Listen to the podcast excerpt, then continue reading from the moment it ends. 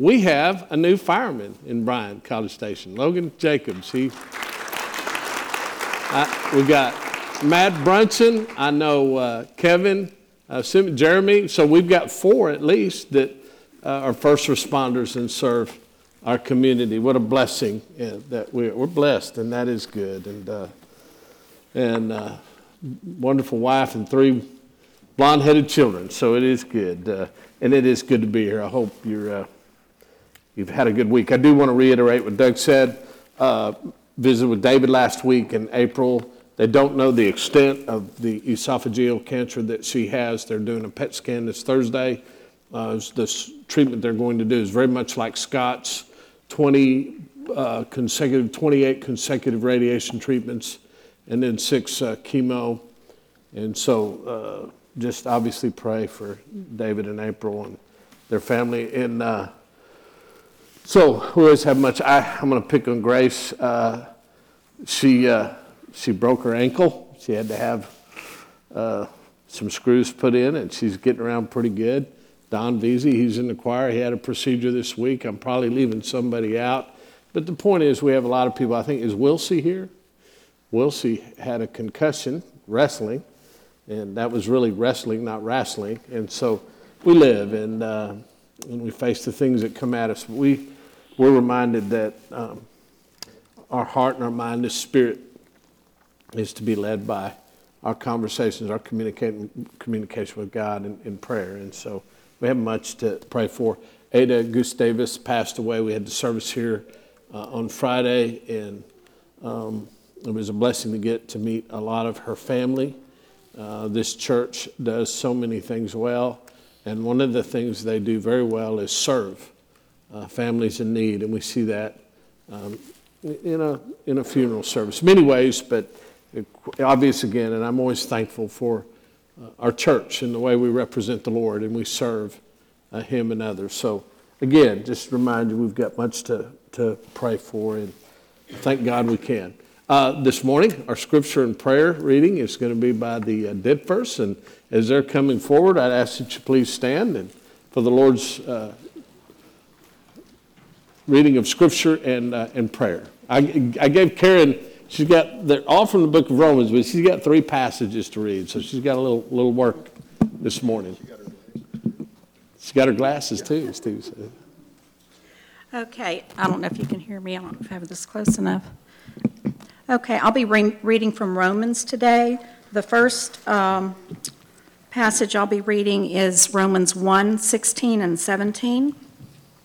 I am not ashamed of the gospel because it is the power of God for the salvation of everyone who believes, first for the Jew, then for the Gentile. For in the gospel, a righteousness from God is revealed, a righteousness that is by faith from first to last, just as it is written the righteous will live by faith. And then, if you'll flip over to uh, chapter 3, 21 through 26. But now a righteousness from God, apart from law, has been made known to which law and the prophets testify. This righteousness from God comes from faith, comes through faith in Jesus Christ to all who believe. There is no difference, for all have sinned and fall short of the glory of God, and are justified freely by his grace through the, through the redemption that came by Jesus Christ. God presented him as a sacrifice of atonement through faith in his blood. He did this to demonstrate his justice, because in his forbearance he had left the sins committed beforehand unpunished.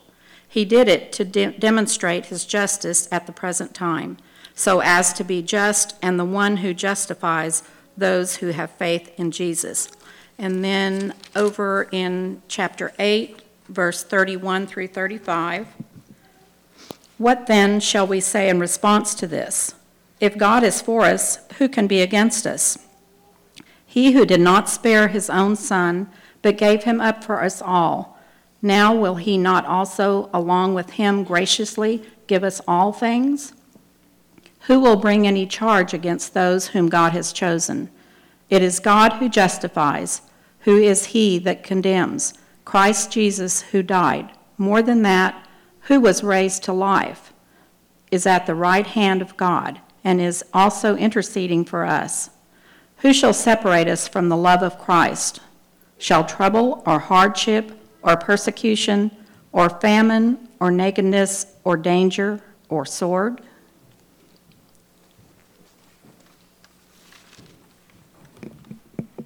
Let us pray. Dear Heavenly Father, let us rejoice in the good news. Let us accept your grace as you work to make us righteous for life and show us your way.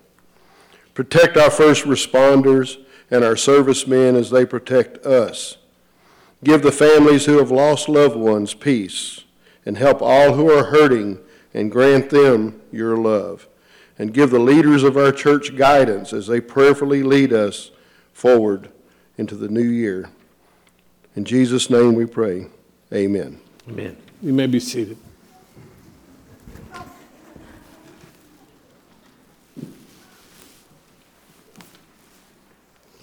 We had our men's breakfast yesterday, and uh, uh, anyway, you know I like to tell a good joke, and I know that always brings you a lot of joy. So uh, anyway, Kinsey, she does a great job. I think Grace has done that. But I yesterday morning, Trace, uh, Trace kind of put it on me out there. Had some good. So I asked him. I said, "Would you have us just you know a few jokes for us?" And he, he agreed. He didn't reluctantly, but he did. So Trace, you got to come up here, put you on the spot this morning. These are good. These are really good. So if I know at least two of them. All right. So fire away. What do you call a jacket that's on fire? What do you call a jacket that is on fire? A blazer. A blazer. That's good. Okay, Did you hear about the circus fire? this is good. Did you hear about the circus fire? No, I didn't. Tell me about it. It was intense. It was intense. That's pretty, okay. One more. All right. What do you get when you cross a cow and a shark? Okay, I don't remember. What do you get when you cross a cow and a shark? I don't know, but I wouldn't want to milk it. I don't know, but I will use good job. Awesome. Thank you. That was good stuff. All right. Enough of that. Okay. Open your Bibles to Ephesians chapter 1. Ephesians chapter 1. We are going to start um, a series on discipleship. You'll get an email on Monday, and that email, and you'll get an email on Monday. Next week, you'll actually get a paper uh, handout, but you will also get an email. And those emails in that paper handout will give you the week. Uh, you'll read a passage of scripture on Monday, Tuesday, Wednesday, Thursday, Friday, and Saturday. There'll be bold print bullet points uh, in the email and on the handout that have to do with discipleship. I think we're at a pivotal time in our history here. Uh, it, I think it's certainly an appropriate time to uh, teach this series. It'll be at least 14 weeks uh, on discipleship. I, I, hope and I believe that you'll enjoy it. Uh, I, I, know that God will be honored, and I think as a body will be edified. Uh, as an introduction to that, uh, we're going to start this morning in the first chapter of Ephesians. And I asked the youth group this morning, and their answers were uh, outstanding. And we had an outstanding group this morning. Uh, but I asked them to tell me uh, what would you say if I ask you or someone ask you, what has God done for you? What has God done for you? And their answers were really uh, outstanding. They were very thoughtful. I think we had like 14 kids this morning. And so, you know, the first, well, he's given me forgiveness and he's taught me how to forgive and he's given me peace and he's given me confidence. He's given me family and friends. And so, but then you get around to those final three or four, and their answers were absolutely inspiring to me. They were good. Um, and each one of them obviously was correct. You could support them with scripture. Uh, the passage that I'm going to be reading this morning uh, is going to begin in chapter 1 um, in verse 3. Verse 3. Blessed be the God and Father of our Lord Jesus Christ. Paul writes to the Ephesians Blessed be the God and Father of our Lord Jesus Christ, who has blessed us with every spiritual blessing in the heavenly places in Christ. Just as he chose us in him before the foundation of the world, that we should be holy and blameless before him in love. He predestined us to adoptions, uh, to adoption as sons through Jesus Christ to himself, according to the kind intention of his will, to the praise of the glory of his grace, which he freely bestowed on us in the beloved. In him we have the forgiveness of our trespasses, according to the riches of his grace, which he lavished upon us in all wisdom and insight. He made known to us the mystery of his will, according to his kind intention, which he purposed in him. Read that again. I want to read verse 8 and 9 again. Uh, which he lavished upon us, this grace, his grace, which he lavished upon us in all wisdom and insight. He made known to us the mystery of his will according to his kind intention, which he purposed in him. If you were to go through uh, all the books in the Bible, Genesis through Revelation, there's something that uh, is uh, really stands out in the book, uh, this letter to the Ephesians. You can read about the Ephesians in the book of Acts, uh, Paul's missionary uh, journeys there, his time there, establishing the church there. And one of his mission trips, this was also known as one of the prison epistles. He was a prisoner awaiting trial in Rome. This was a letter that he wrote as a prisoner later on in his life. Uh, but if you were to just continue to read uh, through the sixth chapter of Ephesians, one of the things that you would know, if you were to take a highlighter pen, and every time the personal pronoun he, him, his, himself, his self, there are uh, literally more than, uh, there's no other place in Scripture that uses the personal pronoun uh, in relationship to God and Christ of he, him, his, himself, anywhere in Scripture. Throughout the book, you can't, there's no, it doesn't depart. Uh, the, one statement after another, one doctrinal position, truth after another, has to do with God, he, him, his, himself, his self, something that was obviously using that personal pronoun relating to God and what he's done. Out of that, here is so if someone were to ask you, it, I mean, as Christians, I think we would give um, thoughtful answers. We would say, I mean, if somebody said to you, at a family member or where you work, uh, somebody who observed you and maybe believes that you're a Christian, uh, if they were to ask you, what has God done for you? What has, you know, so you're, you, you're a follower of God, you're a, a disciple, a disciple, you're a follower, you're a a, learning, following person uh, of, of God and Christ, his son. And so if somebody were ask you, well, what has God done for you? What would you say? Now, that's why this passage is so significantly important. I think if you took everything that these young folks said, uh, he's taught me how to forgive. He, he's given me family and friends. He's given me confidence, peace. Uh, all the things that they said being true, this is, I think, more than any place, and I, and I, and I say that as your pastor, I, I believe more than any place in Scripture, if you really want to know the depth, the absolute depth of what God has done for us, this is it. This place right here. Everything, every he, him, his, himself, statement uh, regarding what God has done for us, his people, and, and the world, can be connected through the entire Bible. The entire Bible. There are so many uh, uh, arms and spokes uh, that come out of these verses. You can do, if you understand what systematic theology is, uh, apologetics, hermeneutics, exegesis, all those big words we don't even talk about this morning. Uh, but if you can take these, this opening statement and you can fully and completely, with great knowledge spiritually, you can, you can connect the dots in the Bible about the teaching of what God has done for us and not just what he has done for us, but the knowledge of what he has done. In other words, why he did it. What was his purpose? Do You say, well, you know, so and so did this for me, or God did this for me.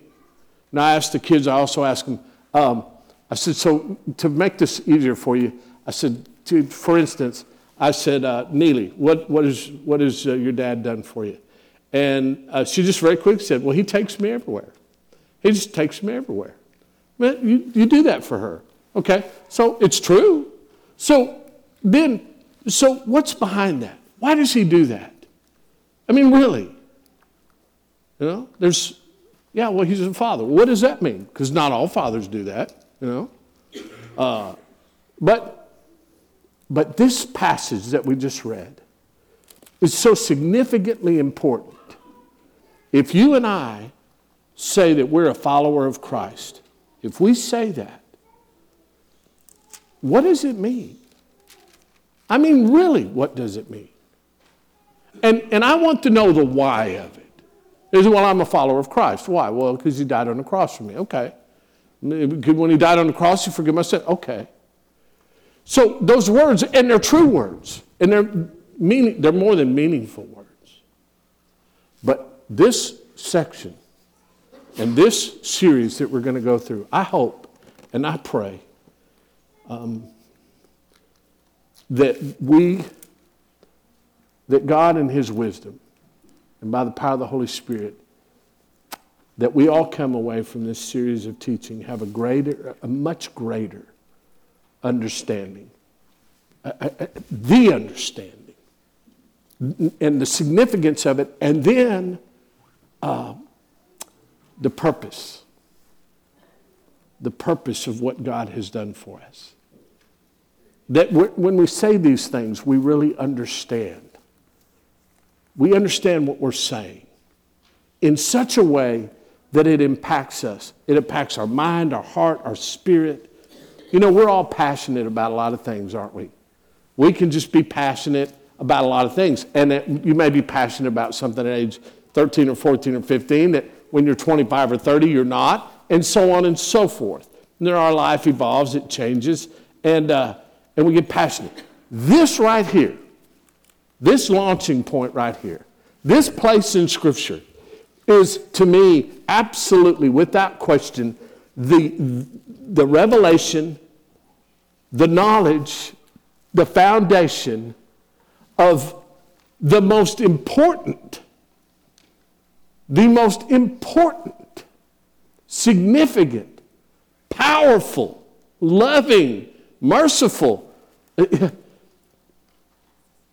foundation of anything that we should be passionate about. And that is why I follow Jesus, why I follow the Lord. Based upon what he has done for me and what I know about that, because that's what Paul's writing here. The first thing that I want you to point to is verse 3. It says, Blessed be the God and Father of our Lord Jesus Christ, who has blessed us with every spiritual blessing in the heavenly places in Christ. I would like for you, if you're writing notes here, I would like for you to put there every spiritual blessing in the heavenly places. Every spiritual blessing in the heavenly places. Now, you and I use the word every. Well, you know, well, oh, so and so, every time I see him, or every time we do this, or every time. And it may not be every time, it just may not be. We use the word every pretty loosely. And we're not very exacting with our words on some occasions. And everybody's one, yeah, well, you know, oh, boy, I'll tell you what, oh, so and so, every time I do, well, probably not. Maybe nine times out of but not every. This word right here, when Paul writes this, uh, inspired by the Holy Spirit, blessed be the God and Father of our Lord Jesus Christ, who has blessed us with every. He's not saying, he's just not just a ambiguous every. The word literally means every. It means all the totality. So, if you're doing a list, and I were to ask you, what has God done for you? And you were to say, okay, well, know, here's what I know. According to Scripture, He has blessed me with every spiritual blessing in the heavenly places. What does that mean? That's what this book is about. That really is what this book is about. You know, it's really hard, I think, for Christians maybe to say, okay, uh, here, okay, well, uh, let me think about that. every spiritual blessing in the heavenly places. Now, you could all list your blessings. You could do that. You say, Well, I've been blessed with a wonderful wife. I have been blessed with health. I have been blessed with a home. Uh, you know, I have been blessed, you know, whatever your list would be. This is different. The, the Bible deals with two different planes of existence it deals with the earthly and it deals with the heavenly. Now, listen to what he said here. This is the key. This is the rich beginning of understanding in a way that is transformative. That you understand this is what God has done. For, and the first thing is, the first thing that God has done, He has blessed you with every, every spiritual blessing in the heavenly places. He'll go on to say later on in this letter, our struggle is not with flesh and blood, it's a spiritual battle, and it's being fought in the heavenly places.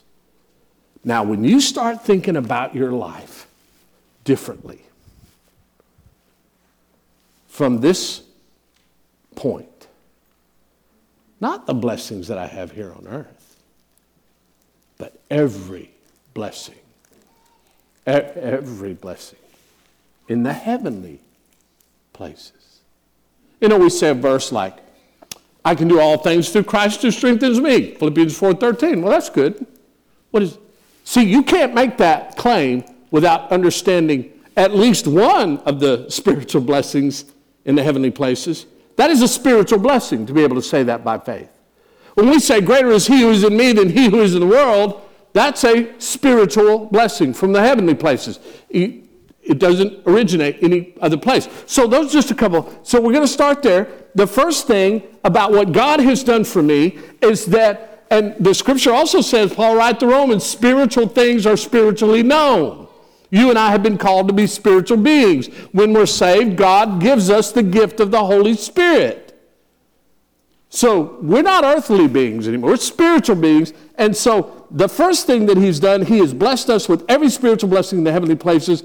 I am convinced, and it is in Christ, that the, the, one of the major struggles in the church, the body of Christ, is we don't understand this. We don't know this. And so here it is. He gives you the answer. You don't have to guess because the very next word in verse 4 is just. He says, okay, this is what he's done and now just. So here's the proof. I made the statement, and here's the proof. Here's your first heavenly blessing from uh, a spiritual blessing from the heavenly place. Here's number one just as He chose us in Him before the foundation of the world. I have no idea. I, I, I do know a little bit about what you're going through in life. You know, we come to church and we smile and we shake each other's hands and we put on a good face and people ask how you doing and I wish that we could all just be so transparent with one another that you know if we weren't okay we'd say you know I'm not doing well. Things are not good. But we don't do that. When I read this verse and I need encouragement and every one of you every one of you every one of us is seeking encouragement we are. Every one of us is struggling with something. Every one of us. Every one of us. And, it, and there's different levels worry, anxiety, just something. My marriage, my finances, my health, my family. I want us to try to understand something. This has become a point of contention in religious folks. It shouldn't be. But the very first spiritual blessing from the heavenly places is that in the heavenly places, God chose me. He chose me. He chose me. You, one of the great errors in Scripture is that we, we, we, we, we think we choose him. You, you cannot. You can focus on some verses out of context, and that's not what this morning's sermon is about, and really believe somehow that maybe we've chosen him. No, we haven't. We don't choose him, he chooses us. And this is just one place in Scripture. But let me tell you this why that's so important. It should never be a point of contention. Why wouldn't you want that? What would be wrong with that? What would be wrong with that? At any level, what could be wrong with that? I, and when I need encouragement, the one thing that I am absolutely sure of, and you've heard me say this, church, I don't believe in coincidence. Even in the most smallest, uh, what appear to be innate things sometimes.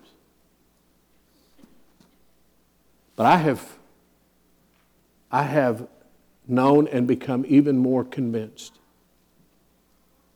that the spiritual blessing, one of them, from the heavenly place, not from men, is that God chose me. He chose me. Before the foundation of the world. Do you really believe that God is sovereign? Do you really believe that He's omnipotent? Do you really believe that He's omnipresent? And if you believe that as Creator, He knew you and I before He formed us in our mother's womb. And that's, I could go on and on.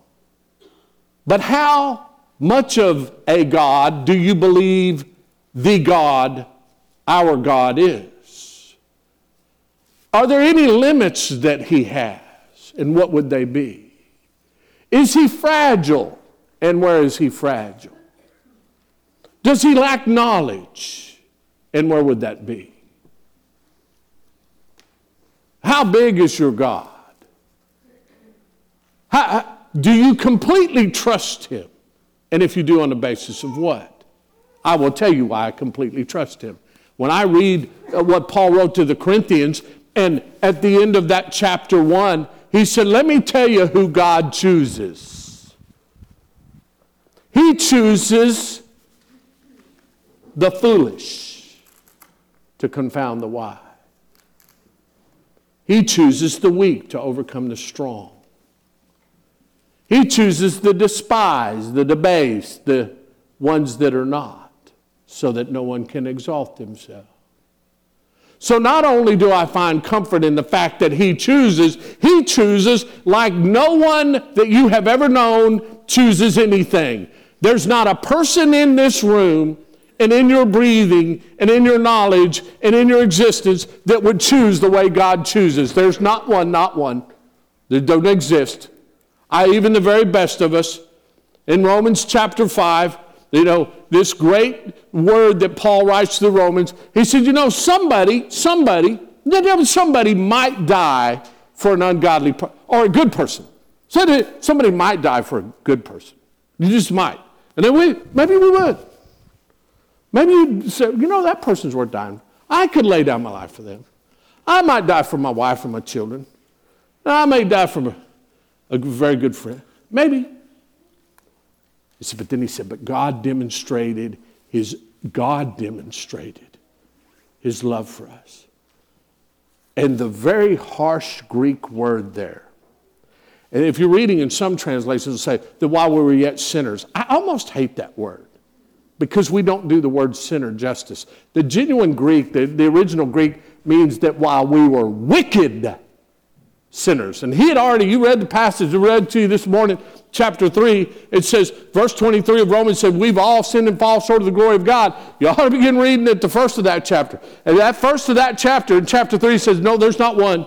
There's not one. There's not one. There's not one, not one that has ever done good. There's not one of us who have ever searched for God. It's right there. He's quoting right out of the Psalms. You know, we, we, it's so important to us and it's not from the Bible and it's not from God. It's so important for us to just try to kind of elevate ourselves. To think, you know, that basically we're pretty good. You know, no, we're not. We're wicked and we're lost in our sins. And I know that's not a really popular message and doesn't make you feel real good. But now put that in light of who and what God chose and who He chose and when He chose. Before the foundation of the world, He said, you know what? I just, I'm going to choose him and her and him and him and him and I'm gonna and it won't be on the basis of any good deed that they've done or how smart they are or, or what they can do to improve the world that they live in. It'll only be based upon the knowledge, will, sovereign, and I can trust that. Oh, I can trust that. I could never trust the way you choose. And you could never trust the way I choose. I'm sorry, but you couldn't. I'd try to do it. I want to do it, but you can't. But you can trust him. Oh, baby, you can trust him. If he could allow his son to become sin, because I love the little children's moment this morning. And as you said, who is sin? And somebody said, Jesus. You know, that was a correct answer.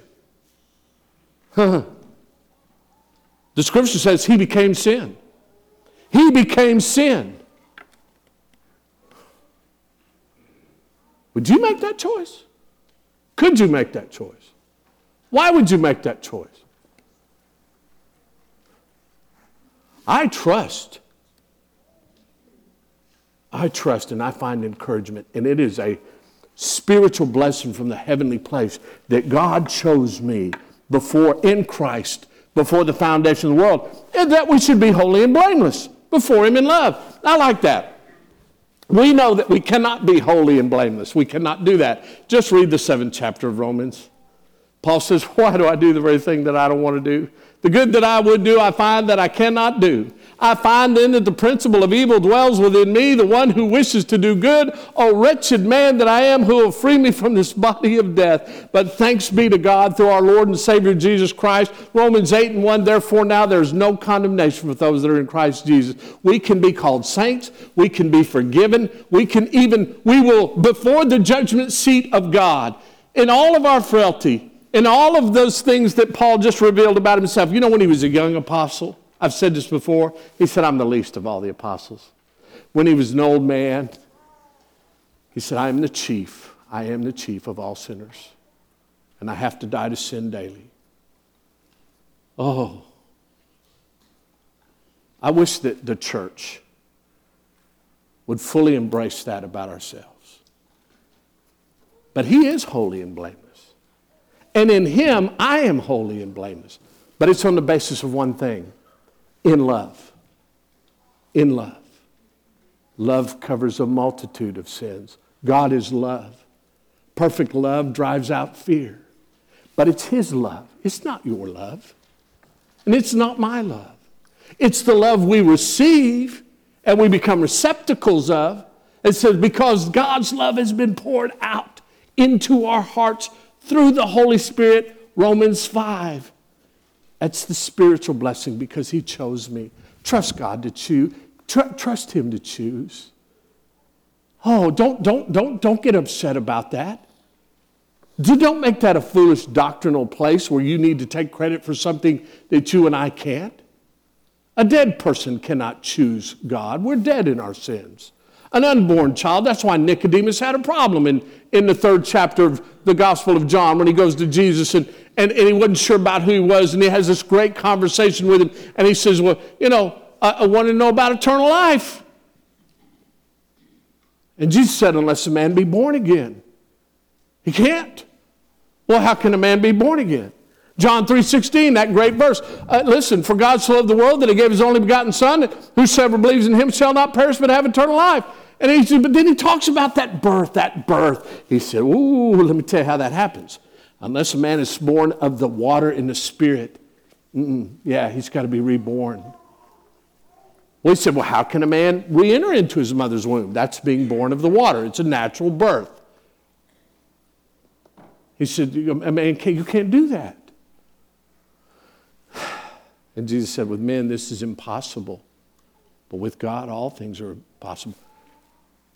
Only God can give something that is dead life. Only God can take the dead birth, physical birth person and reborn it spiritually. You can't do it. I can't do it. So there it is. Now, verse 5 He predestined us to adoption as sons through Jesus Christ. he chose us in Christ. He predestined us, He predetermined us to adoption as sons through Jesus Christ to Himself, according to the kind intention of His will. You know, the kind intention of your will and my will has limits.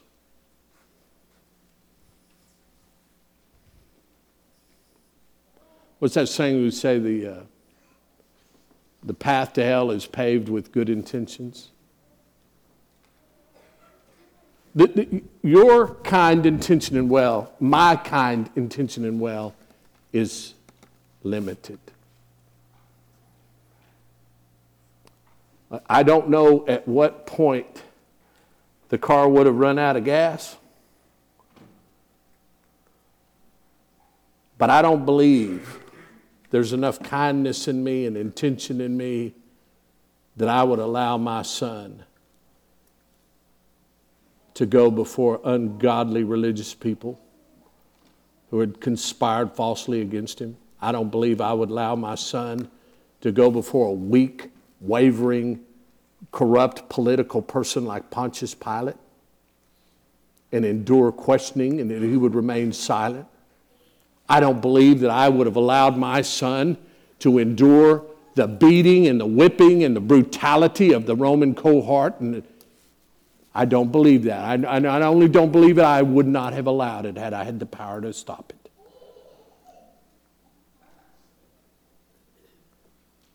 It's hard for me to say this. I do not believe that there's enough kind intention and will in me that I would allow a Roman centurion to drive spikes through the, son of, the, the, the body of my son. I don't, I don't believe it. And my son is, is, my son is a sinner. And he's flawed and he's. What has God done for you? He chose you before the foundation of the world. He predestined that He would adopt you. Now, I've never adopted anyone in my life, and we've had families in this church that have gone through the, the, the, the decision making of this is a child that needs adopting. And there's going to be a sacrifice in my life. But there is, a, there is a love in me that could only come from God that would say, I need to adopt this child. This child needs intervention and salvation and nurturing and love.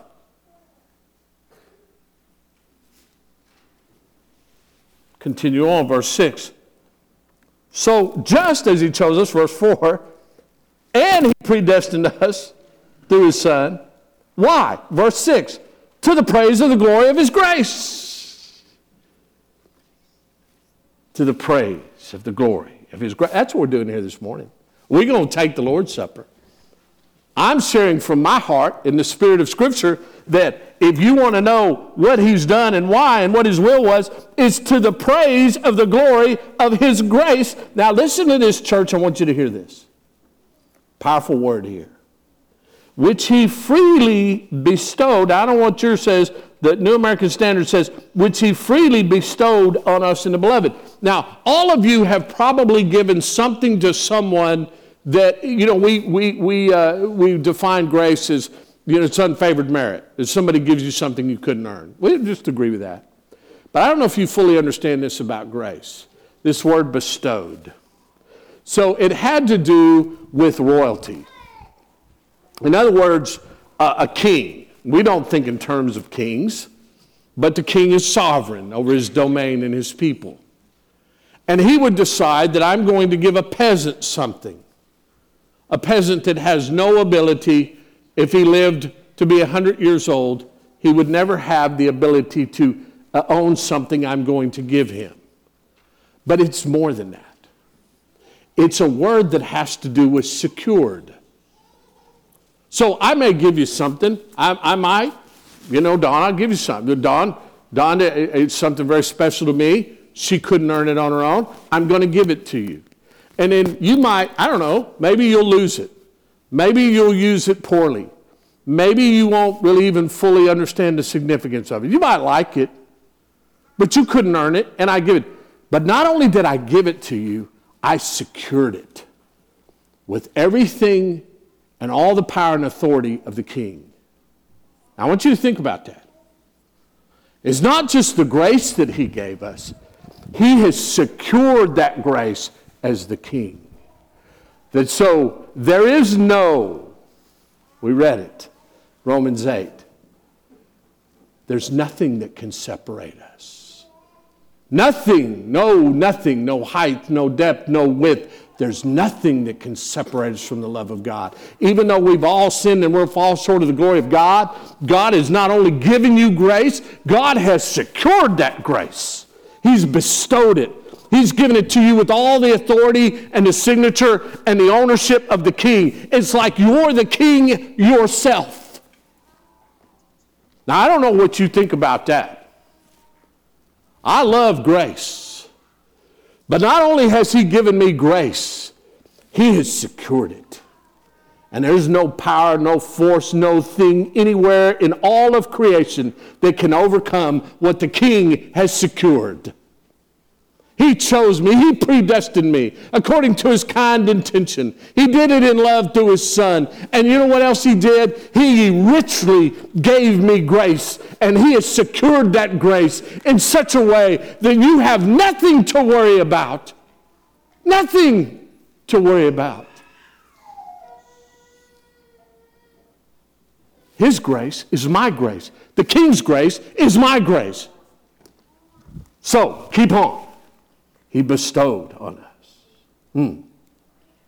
In him, we have redemption through his blood, the forgiveness of our trespasses, according to the riches of his grace.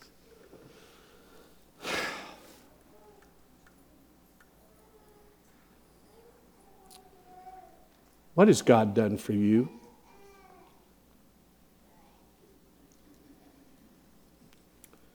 There's a story in the seventh chapter of the Gospel of Luke. There's a prostitute that comes to uh, a Pharisee's home. Simon is the name of the Pharisee, he's a teacher of the law. She's a prostitute. She's a prostitute. It's quite a picture. I don't know if any of you have ever known a prostitute. I don't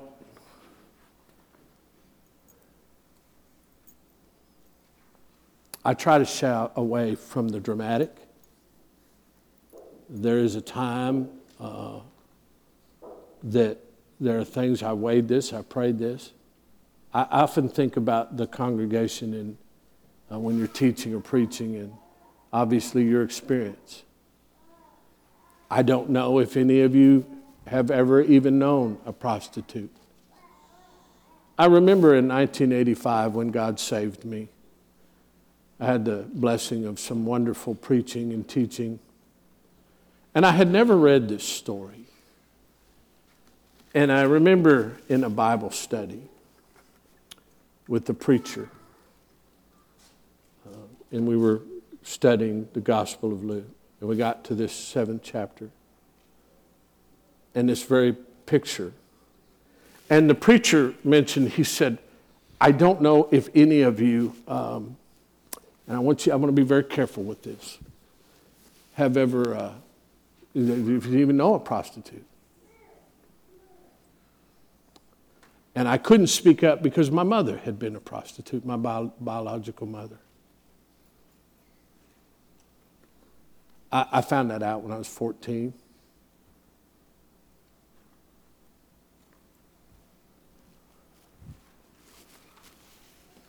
That passage of Scripture has meant a great deal to me over the years because the Pharisee said in his mind, he said, if he knew what kind of woman this was, if he knew what kind of woman this was, she was crying, weeping and cleaning his feet. If he knew, Jesus knew, oh, he knew. He knew. Church, I want you to hear this. In this truth lies the truest true of our condition as the church and how important it is to know uh, what God has done for you. Because Jesus responds to the thoughts of Simon the Pharisee. He says, Let me tell you how this deal works. And the culmination of it was he who has been forgiven little loves little. He who has been forgiven little loves little. And he who has been forgiven much loves much. I don't know how much you love God. I don't know how much you love Jesus. But I know that if you and I are to fully understand every spiritual blessing from the heavenly places, we better understand that, yeah, He chose me before the foundation of the world. He predestined me as an, He was going to adopt me through His Son. All of this was done because of His kind intention, His will, and His love. His rich grace has been secured by the King. And I have redemption through His blood. I don't know that we fully, I would, I'm going to say it. I do know. I believe the single biggest problem for 2,000 years in Christendom is that we've not fully understood, embraced, and known in Him we have redemption through His blood, the forgiveness of our trespasses according to the riches of His grace. The church is full of Simons.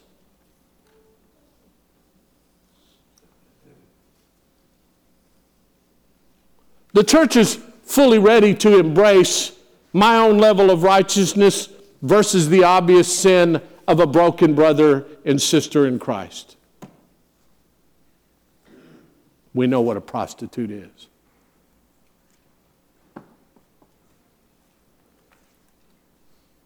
Jesus knew.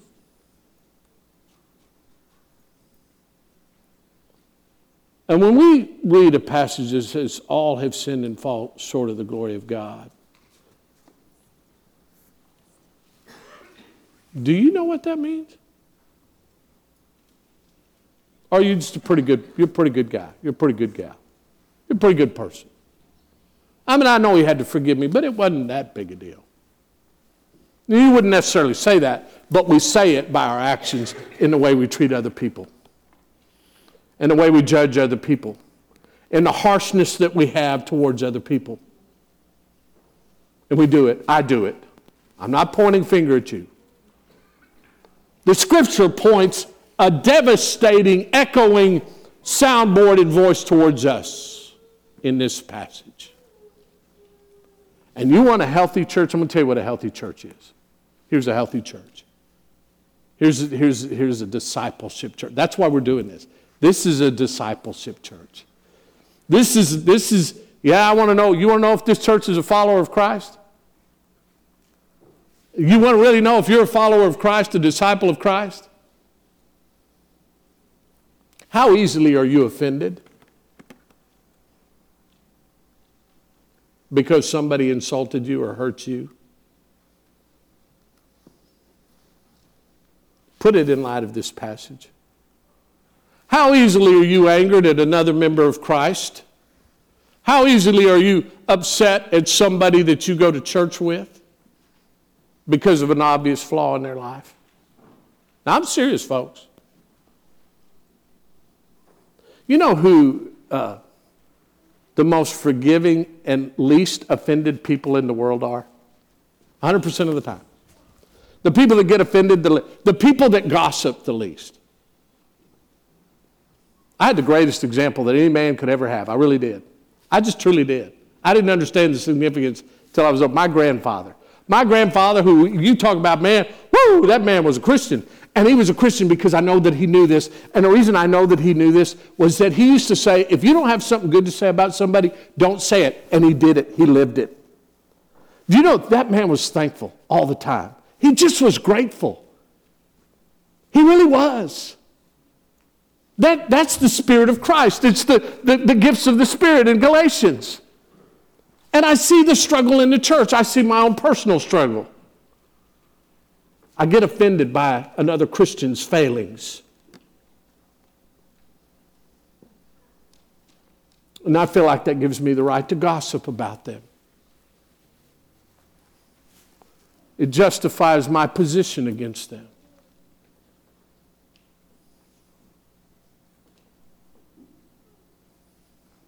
And it says to me that I don't have enough gratitude in my heart for the redemption of my sins through the blood of Jesus Christ. It- that's what it says.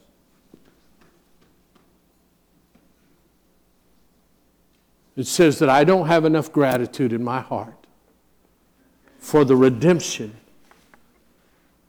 through his blood, for the forgiveness of my sins according to the riches of his grace. And then finally, this is the verse that causes me more trouble. This is the most problematic verse that your pastor has in all of Scripture. Every time I read this, it brings me to the same point. Hmm. Which he lavished upon us. Which he lavished upon us. Now, that's a tough one, but here's the tough, tough, tough one. In all wisdom and insight. There's not a single verse in this whole book that causes me more trouble than that verse. Not one. Not, not, not one. I like talking about grace and redemption and forgiveness through his blood. And I love the fact that, man, my sovereign God chose somebody as foolish and debased and weak and despised as me. He's adopted me because I, I wasn't worth adopting. I love all that. I love the kind intention of his will. I love all of that. I just think it's so outstanding. But this word lavished, and let me tell you so has anybody in here ever had, ever been had lavished? I mean, lavished. I mean, it's lavished. That, do you know what that means?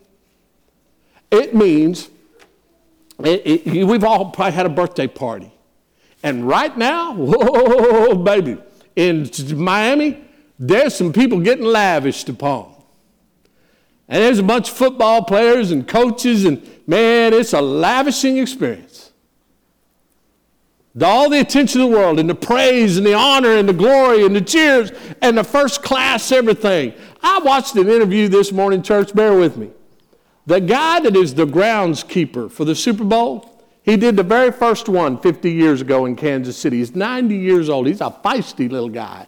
They start growing the grass for the Super Bowl 18 months ahead of time. So, this grass that's on the field today, they began to grow it 18 months ago. Grass, just gra- for a football game.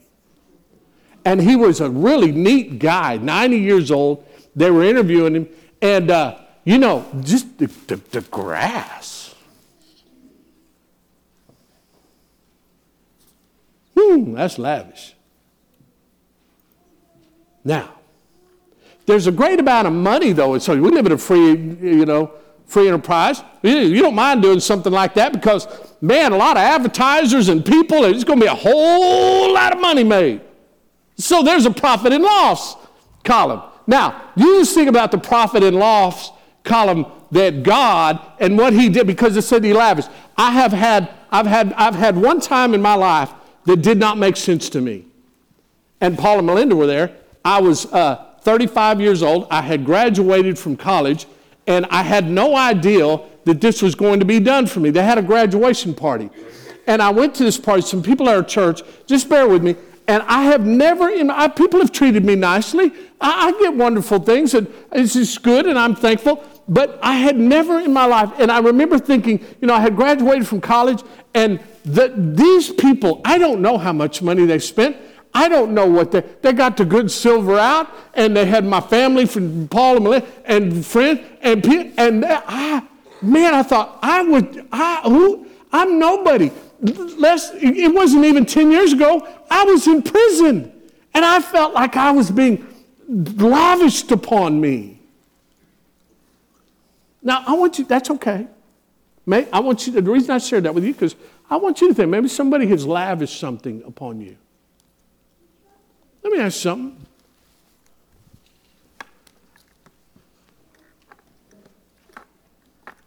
What have you done, or I done? What have any of us done?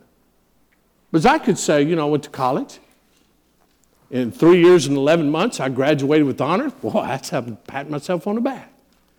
I've been serving this church for several years. They probably had, maybe they felt in their heart they had a reason to lavish this. Let me ask something. What have you done? And what have I done? To have the riches of His grace lavished upon us.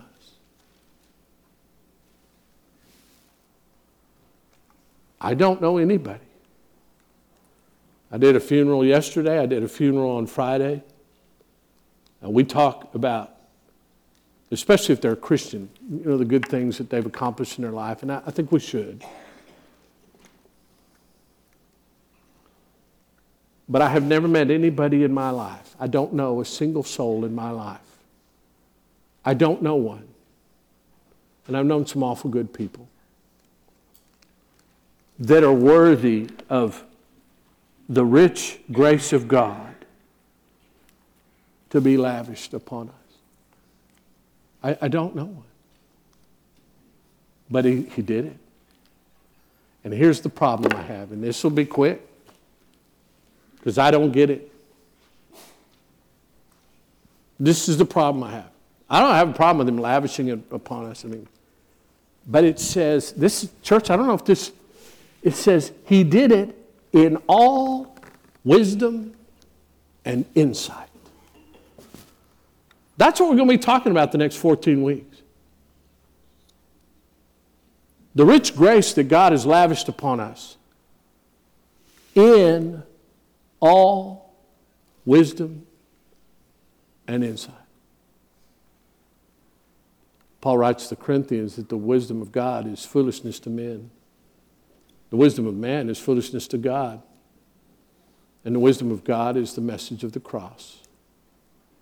I believe with all my heart that this church is going to be strengthened. I believe it. I believe with all my heart this church is going to be strengthened as we go through this series. But, it, it, to, it, but it's going to be based upon us, you and I, understanding that statement in light of you and I now being a disciple, a follower. I just believe that. Thank you for your attention. Let's pray.